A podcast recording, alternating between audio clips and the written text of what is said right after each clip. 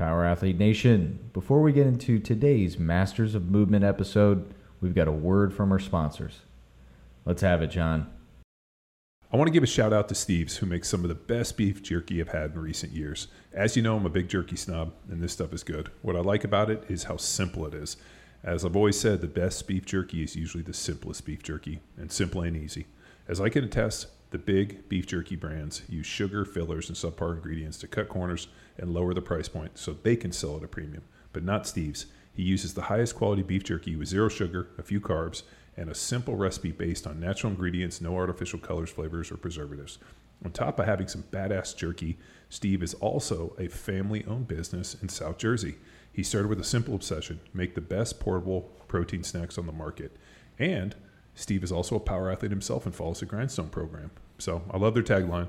When you're at the top of the food chain, eat like it. If you guys want to give it a try, he's throwing us out a 20% discount code. So use Power Athlete 20 on your first order and see exactly how good this stuff is.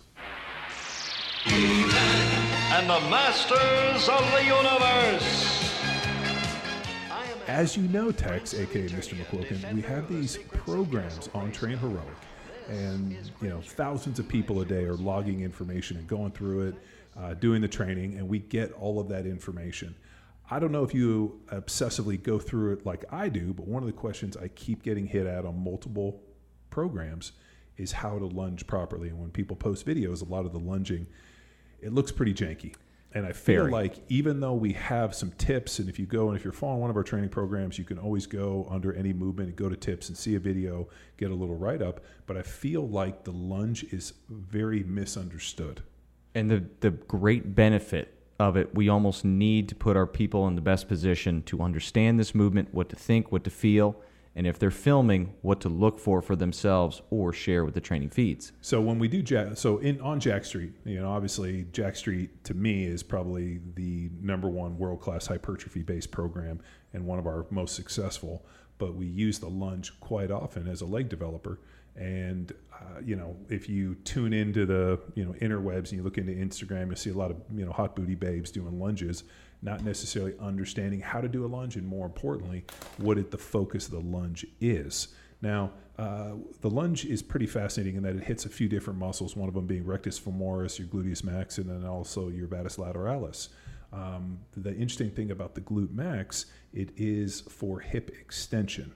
So when people think they're like, oh, I'm doing these for the glutes, the one issue that I see is when I watch people lunge, it just looks like them getting into position, doing a Bulgarian split squat with a vertical shin, and then standing up and doing what we call a wedding step and then stepping into the next one, never focusing on keeping a positive shin angle and driving their knee over the toe and then driving out like they're trying to like sprint through and pulling into that next one, putting their big uh, big toe in the ground, slamming it down, and then driving through and looking at it like a series of movements, just not individual squat, step, squat, step. hmm And the, the beauty is, while it is an amazing tool for muscular development, it's also a key component of developing athleticism because we are moving through space with a walking lunge. And there's components of sprint technique, of step ups within the lunge, and it's almost like we're training speed development alongside muscular development, and we're coaching in a window. So, less complex movement that we can key in on some coachable actions to empower an athlete's performance. So the faults that I see, the biggest one is the feet too narrow. Everybody seems to be lunging on a tightrope. So I always think shoulder width as you lunge, trying to maintain that shoulder width. Uh, classic carryover would be like in uh, uh, you know split jerk, for example, on, from Olympic weightlifting.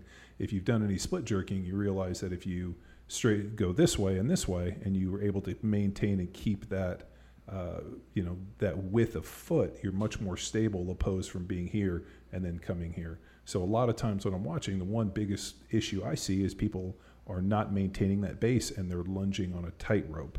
Uh, the other one I really uh, see is a vertical shin. Everybody kind of lunges out vertical shin and then they go straight down and then straight up, not realizing that we're lunging with a vertical shin. They want the knee to go over the toe, and then we want to be able to pull that back leg and drive it through, like you're trying to, you know, Muay Thai knee somebody in the face and be explosive as you come through.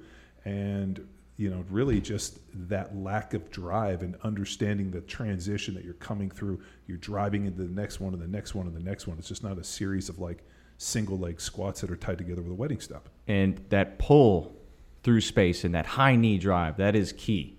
And because the action, imagine your hips are moving through space. Along with that fault, when they hit their high knee, they're almost reaching forward with the foot only, not trusting their hips to move through space.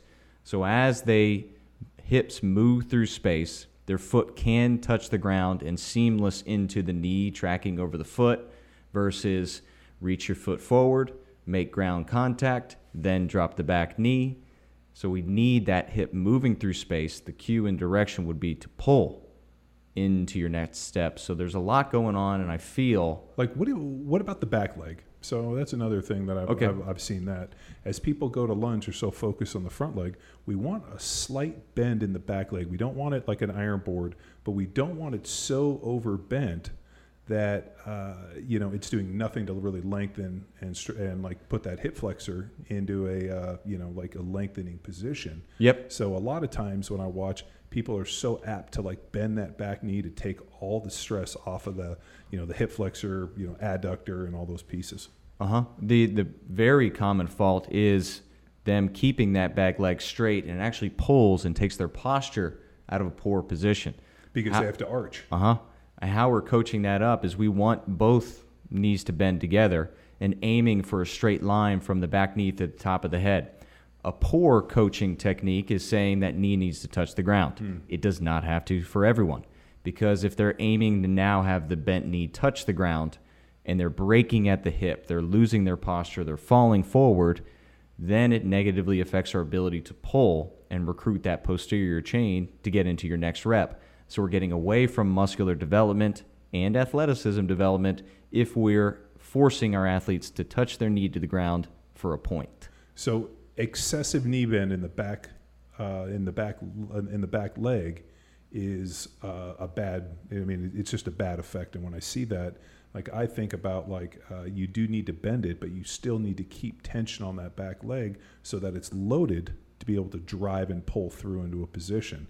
I think when people get excessive knee bend and they touch the ground, the first thing they do is they have to go straight up. They can't transition into it like at a 45 with with their weight over their knee. Well, and then it's more of that that anterior, the front side development versus that that backside pull that we're aiming for with this particular variation of the lunge. What about the upper body? I mean, we don't want to be uh, straight up and down iron block like uh, you know, like an iron rod. We want to have a decent chest lean because I always thought about this the lunge as um, you know a similar motion to the sprint.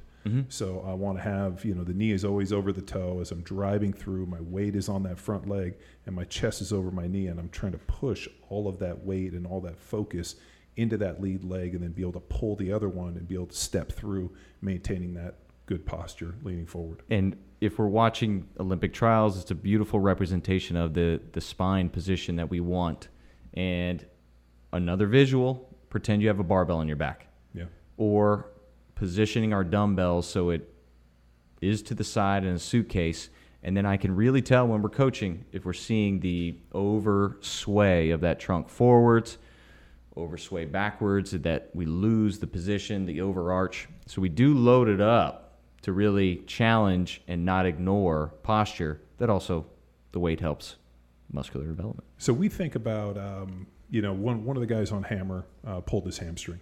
And as he was talking through the hamstring pull, uh, I can, like, you know, he's typing this out on the Hammer feed. Hey, I pulled my hamstring. And he went through, kind of gave us a little debrief of what happened. And instantly, all, all that came to mind was horizon change. Uh-huh. And hit him with a few questions. He came back said, I've always been coached to try to lengthen my stride, that I'm a long, tall guy and I'm trying to lengthen my stride. What happens when you're sprinting, you're trying to purposely lengthen your stride. Uh, you end up reaching and pulling, and when that knee, when that foot gets outside of that, you know, outside of the the body, and then the leg gets straight, and you get into this kind of like where you're pulling the ground underneath, and the foot's out in front of the knee, you're going to pull your hamstring. We've seen it a million times with horizon changes. What I talk to the individual about is I'm like, you want to have a stride lengthen, but it has to be lengthened in other ways. The reason we do the dead bugs, well, we'll do the, you know, obviously changing up and splitting the legs, you know, we'll do contralateral, four way, ipsilateral, is that ability to pull the two legs apart while maintaining that top leg Mm-hmm. to focus on that hamstring, but also lengthening that hip flexor and that adductor. Now, uh, the lunge can be used in the same way and transition from that dead bug into that lunge, maintaining that good position. And as you're stepping through, you're lengthening and then driving through. But if you're able to focus on keeping the knee over the toe, Yeah. we can effectively work to lengthen or to, I'm sorry, effectively begin to lengthen your stride under load or in under uh, you know some form of um, Very- range of motion. very much so in a more coachable window than the sprint. Sure. And that fault will appear, as I mentioned earlier. They're they're not trusting their hips to move through space. They're pawing that toe, trying to touch it into the pool, and then moving as soon as they make foot contact. We're encouraging your hips to move through space and trust. And we'll we'll go up into the gym and really No, I I- I think this conversation necessitates us leaving here in the podcast Yeah. room, going up to the gym, and uh, we'll work through all these, and we'll see if we can really hammer out the fine points of the lunge and put a definite stake in the ground for all the programs, whether you're following Jacked Street, Field Strong, Hammer, Grindstone, uh, Lean Enable. Um, am I missing one? Bedrock. Bedrock. You know, whatever it is, if you're following a power athlete program and the lunge comes up because it, because it fits within our primal model of X, Y, and Z axis, so it's going to show up in all programs that you know how to efficiently lunge and more importantly see the carryover for not only musculature strength but for athleticism and balance and also flexibility under load Power of Grayskull.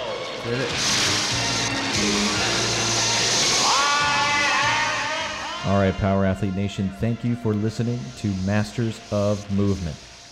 If there's a movement that you want us to hit, hit us with a text message to the Power Athlete Radio hotline 929 464 4640. That's 929 ing ing 0. If you're looking for training, we have a seven day free trial on all of our programs. Easy find at powerathletehq.com slash training. That's powerathletehq.com slash training. Bye.